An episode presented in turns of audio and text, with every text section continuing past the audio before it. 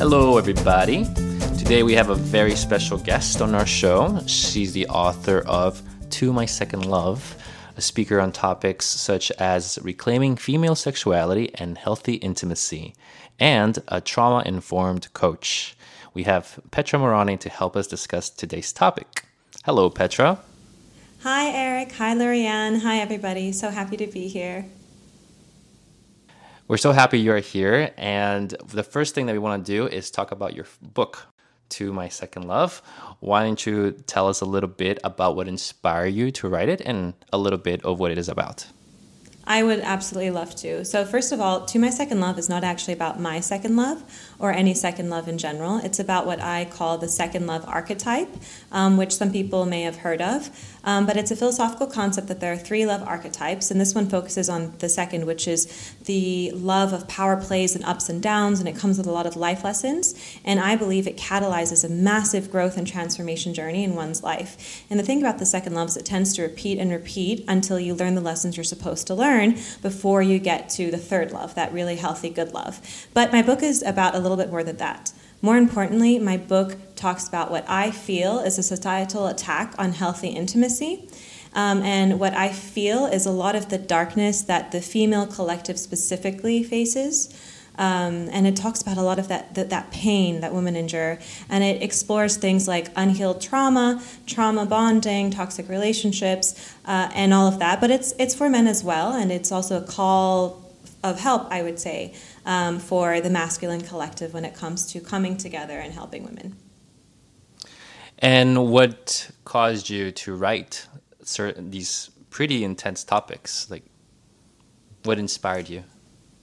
I think what inspired me was just seeing the sheer amount of pain, pain around me, and the number of women that I know who have been assaulted, been violated, and men I think cannot even comprehend the sheer volume.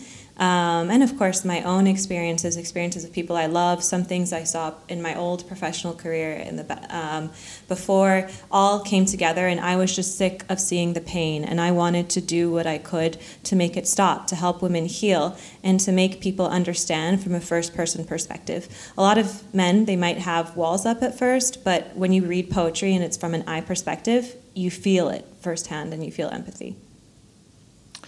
So let's talk about a little bit of this assault, and because I think we live in a in in times where sexual liberation is at its highest, people are encouraged to live out their sexual fantasies and um, be be openly sexual, and I think we're gonna have to somewhat try to differentiate what makes it okay to be that way and what makes it not okay um, when when we start i guess crossing certain boundaries that maybe men or women are not knowing that they are doing Mm-hmm. That's a great question, and and how you started off asking that too, saying that we live in a society where sexuality is as most open as it can be, as it's most free. I actually believe, and what I say is that's a misconception. If that was the case, now in this day and age, we have more women than ever that are willingly choosing to be celibate. If our sexuality was so free and so empowered, why are so many women not having sex, choosing to with men? I, I tend to focus on heterosexual couples because a lot of these studies focus on heterosexual st- statistics. I can't speak for homosexual um, couples. But if that were the case, there wouldn't be so many lonely men. I think the New York Times just did an article about lonely men not dating, and there wouldn't be so many women choosing to stay celibate. And the other thing I want to say is I think you're asking um, about sex positivity. And where is that line? Where do we draw the boundary? Um, sex positivity, if you actually look at the definition, the idea of the whole movement is to normalize people talking about sex and to normalize sex as a natural way of being human and being alive. And that's compared to how it's been so long in society. And I am all for that. And I think everyone should be all for that because sex is part of being human. Not just that, I think it's one of the most beautiful aspects of being human. What I see is a lot of people uh, using quote unquote sex positivity as a shield to hide behind and defend kinks or or you know sexual attraction that are harmful harmful or exploit other people. And that's where i think that line is drawn. When they put their own sexual desires above the well-being and above uh, well-being of other people and above empathy that's when i have a problem with it and that's when i think the collective should have a problem with it because that's when it causes pain and that's when it destroys the sexuality of someone else and that is a big problem. That's not being sex positive. That's being selfishly sex negative. At what point do you think that um, because sex is a mutual thing for both sides mm-hmm. so at what point someone will have to give in their sexual preference to please the other person mm-hmm. because it's gonna be very hard to find I'm a, I, I think it has to be hard to find a sexual partner that completely satisfies you and has exactly the same sexual fantasies or kinks that you do mm-hmm. so at some point someone right might have to give in to the other person's sexual desires there has to be some kind of compromise at some point Right. So, are you asking where's the healthy point, or should you compromise, or that's both a great actually? okay, that's a great question. I think a lot of it comes down to first having to understand your own relationship with sexuality yourself, what you actually really like, and how, and making sure you're attuned to when you're not comfortable and when you don't want to do something. And no one is saying don't explore. No one is saying you shouldn't want to please your partner because part of having a healthy sexual relationship is mutual pleasure, mutual pleasing, and exploring different things. Um, but, but, if a partner brings up a kink or something they want to do and you don't want to do it, you feel discomfort in your gut, it doesn't turn you on, you're not open to exploring it. I think, and many other coaches, therapists, counselors, etc., would agree that you are betraying yourself in the long run um, by doing something that is turning your body physically off, is churning your stomach, is causing you to be not comfortable. And I think that should be communicated to your partner. Hey, I, I know that this is your kink. It's I'm really not comfortable with it. Um, and you need to express that. And I think every time you repeatedly take part in an act you truly don't want to do and you're uncomfortable with, your sexuality dies a little. And you end up building a very bad relationship with sex. And that's what you see with a lot of people who kind of disassociate or only have sex to please. They stop liking sex and sexuality. Um, so I think that needs to be communicated, and the other person has to decide for themselves okay, can I live without having this sexual want gratified, or should I move on? And the easiest way to handle this is, of course, compatibility, finding someone as compatible with you as possible. Um, because you truly cannot push your kinks on someone. That is a type of violation and assault in its own way. If you pressure, if you blackmail, if you really, really, really try to force your partner to do something they don't want to do, that's you know that's that's not consent.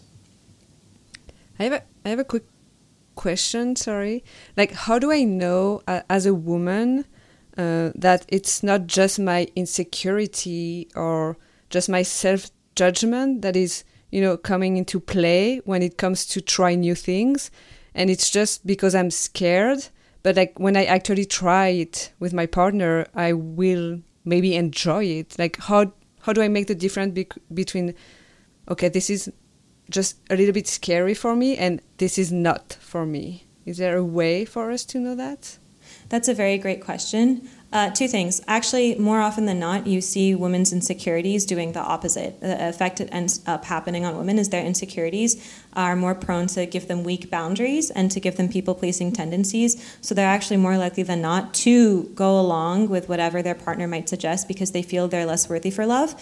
Um, and their insecurities are, make them a bit shaky when it comes to saying, I don't want to do this, I don't not want to do this, um, un- unless it comes to things like trying different positions, because that's where women's insecurities when it comes to bodies, which you see, you know, really affecting women in the bedroom these days, that's where it will play, that kind of an insecurity. So I just wanted to make that differentiation. Of course, you cannot fully generalize, there are different exceptions.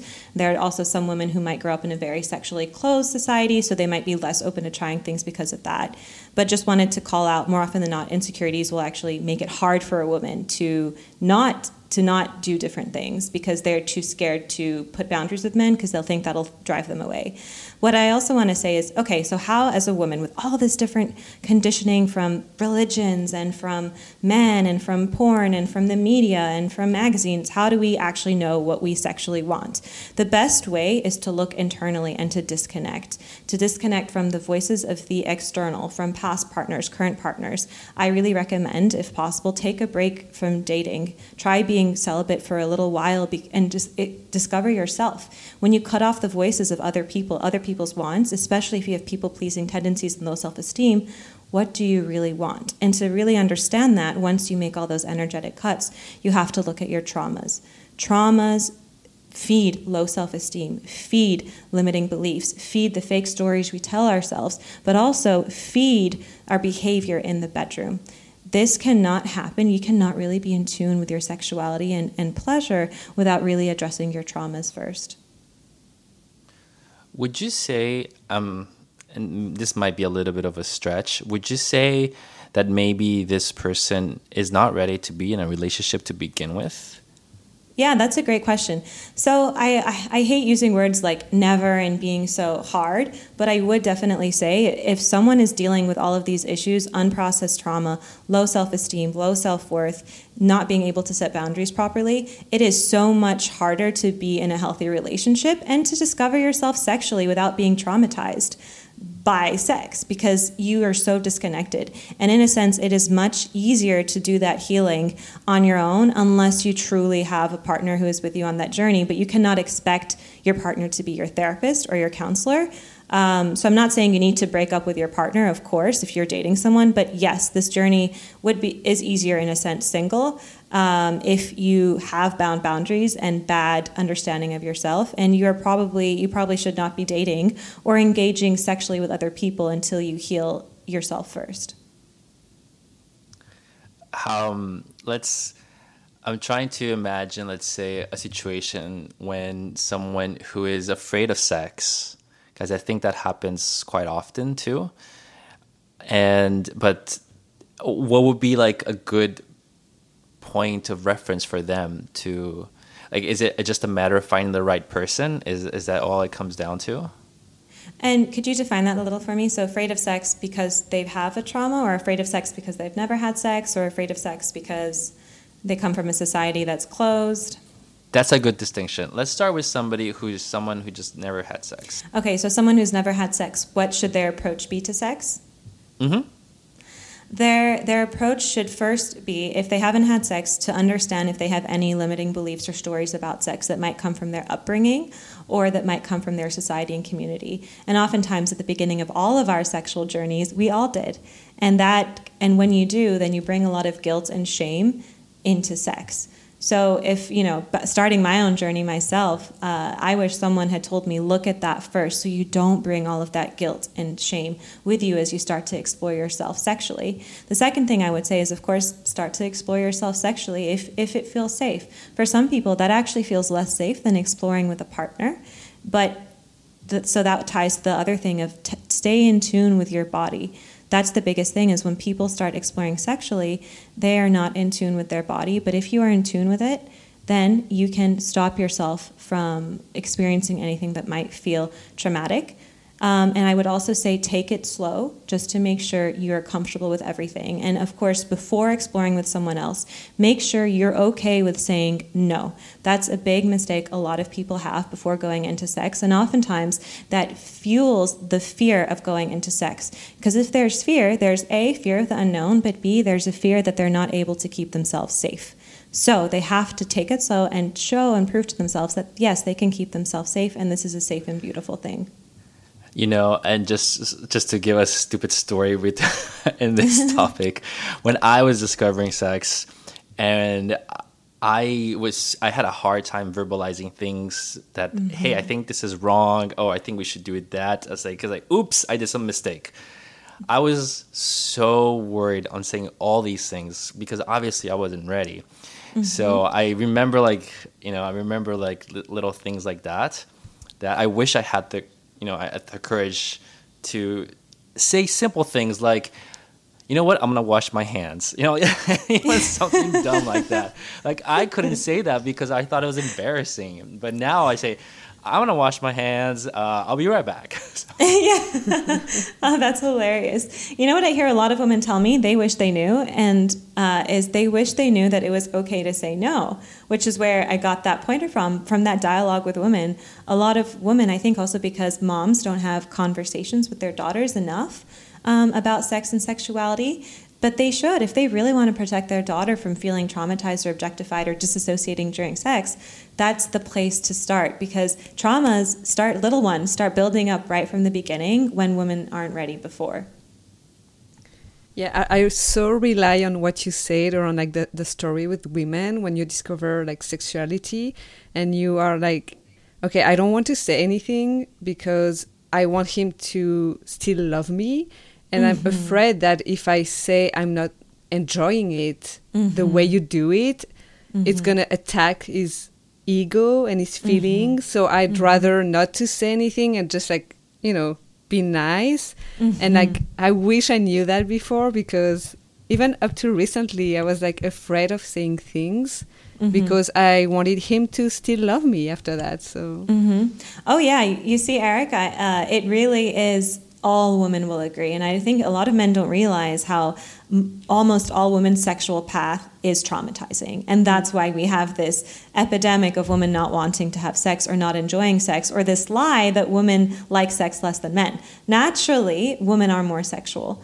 Um, and and it's just because we this this path of being people pleasing to men, I should say male pleasing, and most women will continue this pattern way even up until their 40s plus.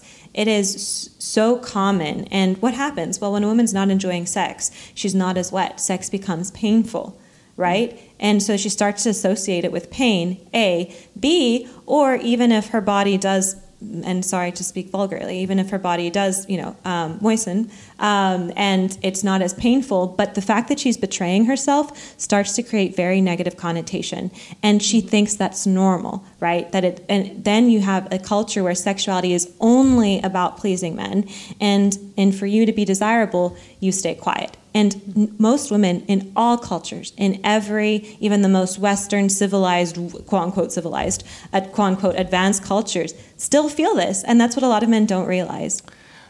What would be then the advice you would give to these kind of men? Or is there no salvation? no, don't worry. There is salvation. There is salvation. I really, really believe it. And I'm seeing it in a lot of amazing men. The first advice I would give is read my book, To My Second Love. Just kidding. Only half kidding. I mean, I'm half kidding because I partly wrote it because I wanted.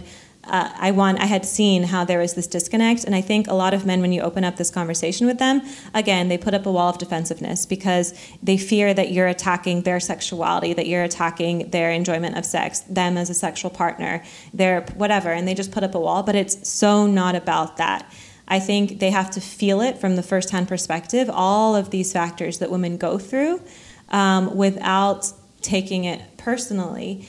Um, and the men who are empathetic, the men who are empathetic, they will listen, they will care, they will change, they will want to understand, want to try, and want to make the woman feel comfortable.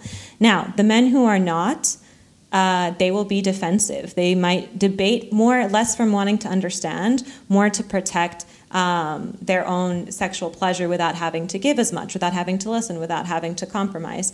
But what are you asking to compromise on? You're literally asking someone to make a person feel safe when they're in the most vulnerable and intimate moment. So if you're dealing with men like this, that is a toxic man. And I'm not saying all men are toxic, absolutely not. But that is a toxic man. And as women, we should stop making excuses. Stop making excuses, damn it. Stop ignoring red flags.